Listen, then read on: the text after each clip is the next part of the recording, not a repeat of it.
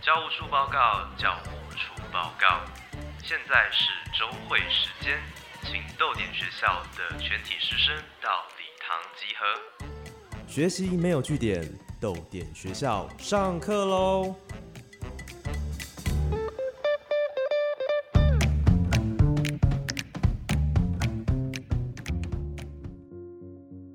早安，豆林学校，我是教务主任廖静。今天是哪一位老师要来帮大家上课呢？我是夏琳，为你朗读停下来的书店。经常自问初衷，为什么要写这个故事？答案是想记录过往时光，想牢牢记住那段已经静止的岁月。啊，今天夏琳老师来到豆点学校，所以我们先请夏琳老师跟同学们打声招呼。老师你好。大家好，我是夏琳。夏琳老师的书叫做《停下来的书店》，是。所以，请问夏琳老师，为什么这间书店停下来了呢？呃，因为我写的这个书，它的背景是在六零年代到八零年代左右。那那个时代的书店很多，但是因为随着时代的发展，那高雄盐城的那个地方也就渐渐的沉寂了下来，也就是呃所谓的没落的意思。那所以就很多的书店就已经停止营业或者是休息，然后渐渐渐渐就不再开了。所以在那个时代曾经。出现过的书店到现在也就不见了，所以我们觉得它就是停下来了。虽然它已经消失了，当但是因为我们觉得，我觉得说，呃，它的精神还是在的，所以它只是暂时停下来。这样，嗯，好，可以跟我们多讲讲一九六零到一九八零年代的高雄盐城埔嘛？因为很多同学应该对于这个地方还有这个时代都很陌生。对。呃，这个时代，因为高雄的盐城其实是一个非常在那个大概在半个世纪前，其实是非常的繁华的，对，就感觉就有点像是呃台北的西门町，那尤其是呃五福四路上有非常多的书店，那我们也可以把它当做是台北的呃就是重庆南路这样子的感觉，对，那那时候的话，就是因为呃临近高雄港，所以也有很多呃。就是像美军的舰队啦，或者是国际的贸易商船呐，非常庞大的这个船只的数量，还有他们的所属的船员，常常都会在这个呃高雄港跟这个呃盐城这个地方进进出出的，所以就带动了这个地方的繁华。嗯，所以这个地方在那个时候是非常的热闹的，而且甚至它曾经也。就是占过呃全高雄的税收，曾经有一年哦，就是呃它占了整体的高雄的税收在百分之五十五以上。对，那其实盐城是一个非常小的地方，它只有一点四平方公里而已，但是它的税收却是占了全高雄市的一半以上，在那个时代，所以它等于是一颗呃东方之珠的这样子的一个感觉。嗯，OK，它现在还叫做盐城埔吗？呃，盐城埔是古称，那其实它呃，如果是高雄捷运站的话，它就是叫盐城埔捷运站，但是其实它在行政划分上面，它就是叫做盐城区。OK，对。那当初除了五福四路上面的书店之外，盐城埔它繁华，那还有其他什么样的商店呢？呃。因为这个地方除了书店之外，我刚刚提到就是有美国大兵啦，有国际来自世界各地的船员啦，所以呢，其实，在民生方面、娱乐上面都是非常的就是热闹的。那包括就是有呃那个时代非常密集的电影院，然后呢有非常多的舶来品的商场，然后也有非常热闹的百货公司，然后还有呃就是整条街新乐街上面呢，它。被称之为是呃银楼街，它的银楼就是卖黄金啊饰品啊，所以等于就是说整个南部如果需要黄金饰品的话，都一定会到盐城这个地方来消费。那舶来品的部分的话，因为会有很多人呃，譬如说他想要买一些外国的舶来品，那他可能就会到高雄盐城的绝江商场、国际商场这边来做消费。那通常会有怎么样的舶来品呢？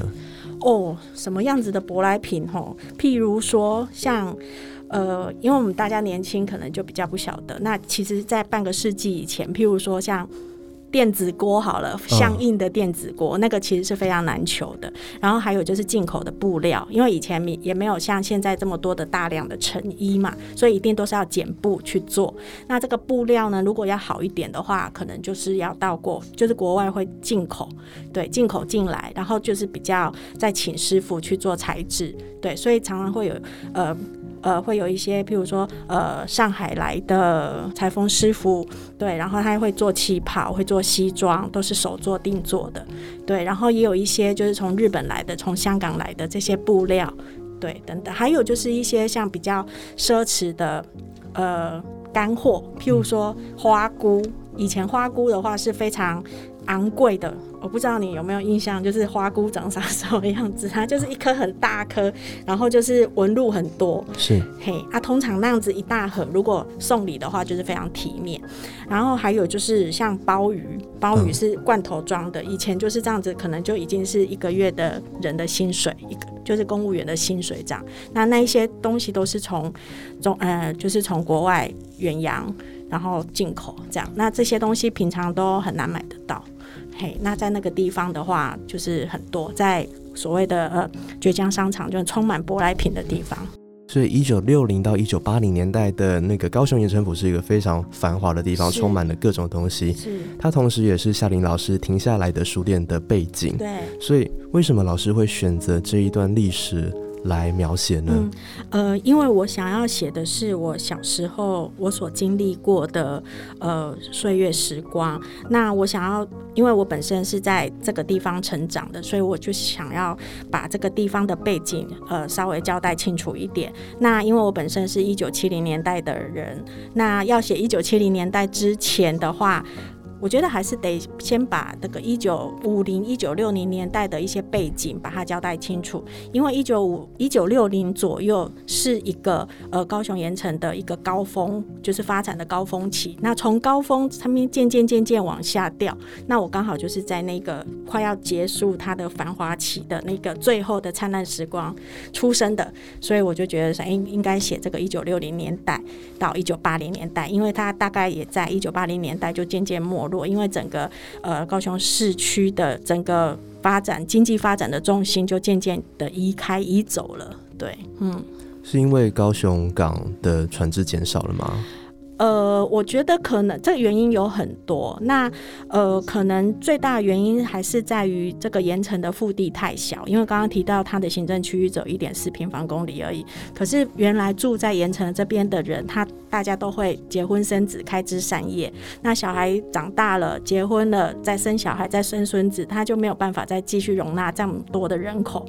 然后再加上原来的房子可能也旧了，对。然后呢，政府方面又积极的往外去发展。就譬如说，有一些比较大型的百货公司就会移到其他的地方去，嘿，那这样子这样子的情况之下，它就会渐渐渐渐往往东移或往北移。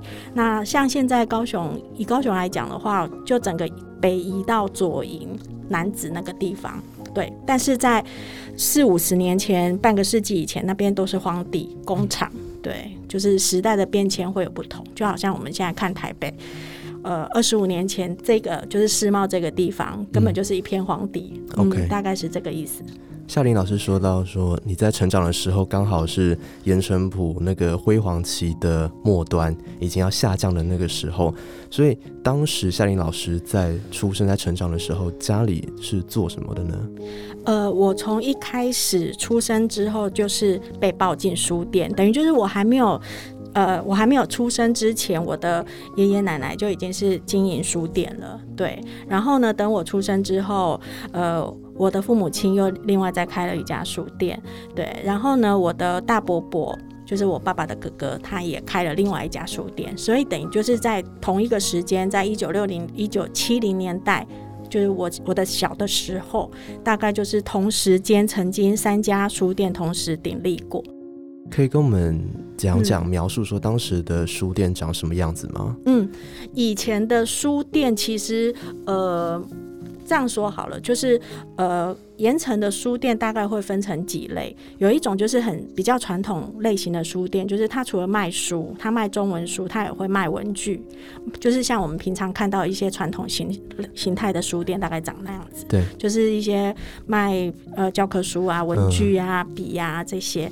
然后呢，盐城还有一个比较特别的地方是其他地方没有的，就是它有非常多的，它有很多家的英文书店。那英文书店的主要的客人全部都是卖给外国人，他是卖给呃国外的船员，然后卖给美国大兵，然后呢，所有几乎百分之九十以上全部都是英文书，因为古时候就是比较早期的时候，台湾的呃就是。消费也比较便宜，所以什么东西都国外国人来买都觉得很便宜，想要大量的买回去这样。对，那像如果是英文书店的话，就是它整面都是英文书，就是呃，如果是有墙壁的话，墙壁一定就是连天带地的，全部都是书架，然后中间会有一个中岛。那中岛可能就是会把书的封面呈现出来，对。那如果是中岛的部分的话，我的印象大概就是会放一些比较软性的书籍，像呃小说啦、食谱啦、摄影书啊这些。那如果是呃两侧的书架的话，大概就是放一些比较英文专业的书籍，像航海工程啊、机械工程这一些。嗯。所以像这些原文书，当时是要怎么进口？书店要怎么样进书呢？呃，基本上的话，就是呃，因为大概在半个世纪以前，其实呃，著作财产权并没有那么的盛行。对，那这个这个概念其实也都是一九八零年代之后才渐渐被重视。那以前的话，就是呃，书店同时很多书店不不能说全部啦，就是很多书店他们其实也就是身兼出版社。那出版社他们可能觉得哎，国外看到哪一本书不错，然后他就是哎。那我们台湾也来印印这样子，就没有所谓的著作权的概念，所以其实可能也这方面可能就是进货来讲的话，就是各各家都会，就是每一家书店如果有出版业务的话，那大家就会各自资源。哎，你有出你有印这本书，我来跟你进；你有印那本书，我来跟你进。那互相就是书店也同时是出版社，对，然后也是零售商，他们也经营通路。OK，嗯。那夏琳老师成长的时候，除了待在书店，刚刚讲到盐城浦那是非常繁华的地方嘛，可以跟我们多分享小时候成长的时候，呃，在盐城埔会去哪里吗？会做些什么事情吗？呃，好，呃，基本上呢，呃，我我的小时候。我的小时候其实最常去的地方，大概就是百货公司的楼上的那个游乐场，儿童游乐场。对，那上面会有一些小朋友玩的，像什么咖啡杯啊、海盗船啊那一种的。大概在呃，大概在三四十几年前就有这些了。那通常这些设备、这些游乐场，大概都是在百货公司楼上才有。那如果不能够去百货公司楼上玩耍的话，可能就是会在呃，就是比较巷弄。之间有一些小朋友的那种，就是玩一些抽抽乐那样子的小摊子，对，那可能抽一块钱可以抽两张，那你可能看你要抽什么，你可能可以抽吃的啊，像那个蜜蜜番薯啊，或者是抽一些什么钞票啊、中奖啊这样子，对，还蛮就是一些小朋友的呃古时候的童趣的的玩具这样。OK，因为停下来的书店它。呃，我们刚刚也讲到，它的背景是就是六零到八零年代的盐城铺。对。那夏琳老师在现在在二零二零再回去写这段历史的时候，是怎么样去回溯那些历史呢？呃，我其实，在写之前呢，就是呃，我会先去找一些历史的史料的一些书籍。对，然后还有就是，因为这方面的书其实真的是不多，因为它年代没有那么的久远，那它的书不多，所以我可能就是呃，大部分我会去高雄历史啊，高雄历史博物馆也好，或者是高雄市立图书馆也好，去找一些摄影机，对，就是摄影机，或者是当时的公部门的一些照片等等这些去佐证。这样对，那有时候的话，我也会到呃，脸书上面有一些老照片的社团，然后有一些团友，他们就会分享他们的照片，对，然后用这些东弄用这些东西来去佐证我的记忆，然后再加上一些呃比较是呃正式正规的这些呃史料的佐证，去做这样子的陈述，这样子，嗯，可以多跟我们讲讲找资料的这个过程吗？找资料的过程，吼，好，那就是呃，怎么说呢？就是譬如说，我去呃历史图，呃，我去历史博物馆的时候，我会去看他们的常设展。对，那长社展里面可能每一个历每一个年代都会有一些重要的事情，譬如说我在书里面可能有提到说，呃，二二八的时候，在这个历史博物馆里面曾经发生了，在在这个历史博物馆的周遭曾经发生了什么事情？对，然后我就是呃尽可能的不要太沉重的去把它稍微点出来。对，那又或者是譬如说我看到了呃有我印象中有新加坡人。然后我就想说，这新加坡军人是哪里来的？那我就可能先去去查阅，说，哎，新加坡的军队他为什么来台湾？然后先用关键字去搜寻，然后再去找相关的资料，对，然后就发现了，哦，原来新加坡人那时候叫做星光舰队，那他们跟中华民国的呃国军这边有一些呃业务上的联系，帮忙去训练他们的军人等等，然后就把这条线给串起来，嗯。因为停下来的书店这本书，它是一本小说，所以当初夏颖老师在找完这些资料之后，又是怎么样嗯把事实跟虚构的成分去区分开来呢？呃，基本上就是呃剧情的部分可能是真的，可能是假的，但是如果是提到历史的背景的部分的话，那就一定都是真的。譬如说提到美国。美国大兵提到美提到美国的第七舰队，提到新加坡的星光舰队，然后提到一些像二二八也好，或者是提到一些白色恐怖的一些历呃历史背景也好，这些就是确认是曾经真的是发生过的。对，那如果是比较剧情类的，那因为它是小说嘛，所以可能会有一些戏剧张力之类的呃陈述，那那个的话就比较是虚构。对，所以我自己还蛮分得蛮清楚的，就是如果是交代历史背景的话，那一定都是经过考证，那后面都会把那个资料来源都写出来。那如果是比较是故事类的，譬如说爱情啦，或者是对话啦这一些，那这个大概就是虚虚假假都有。OK。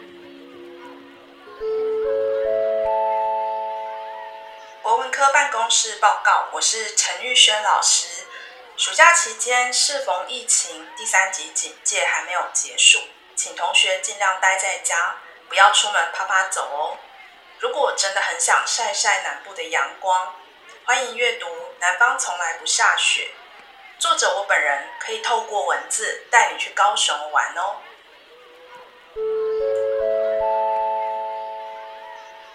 学务处广播，学务处广播。今天在中庭识货海明威的《太阳依旧升起》这本书，这本书都在写喝酒，根本是违禁品。是谁带来学校的？请这位同学立刻到学务处报告。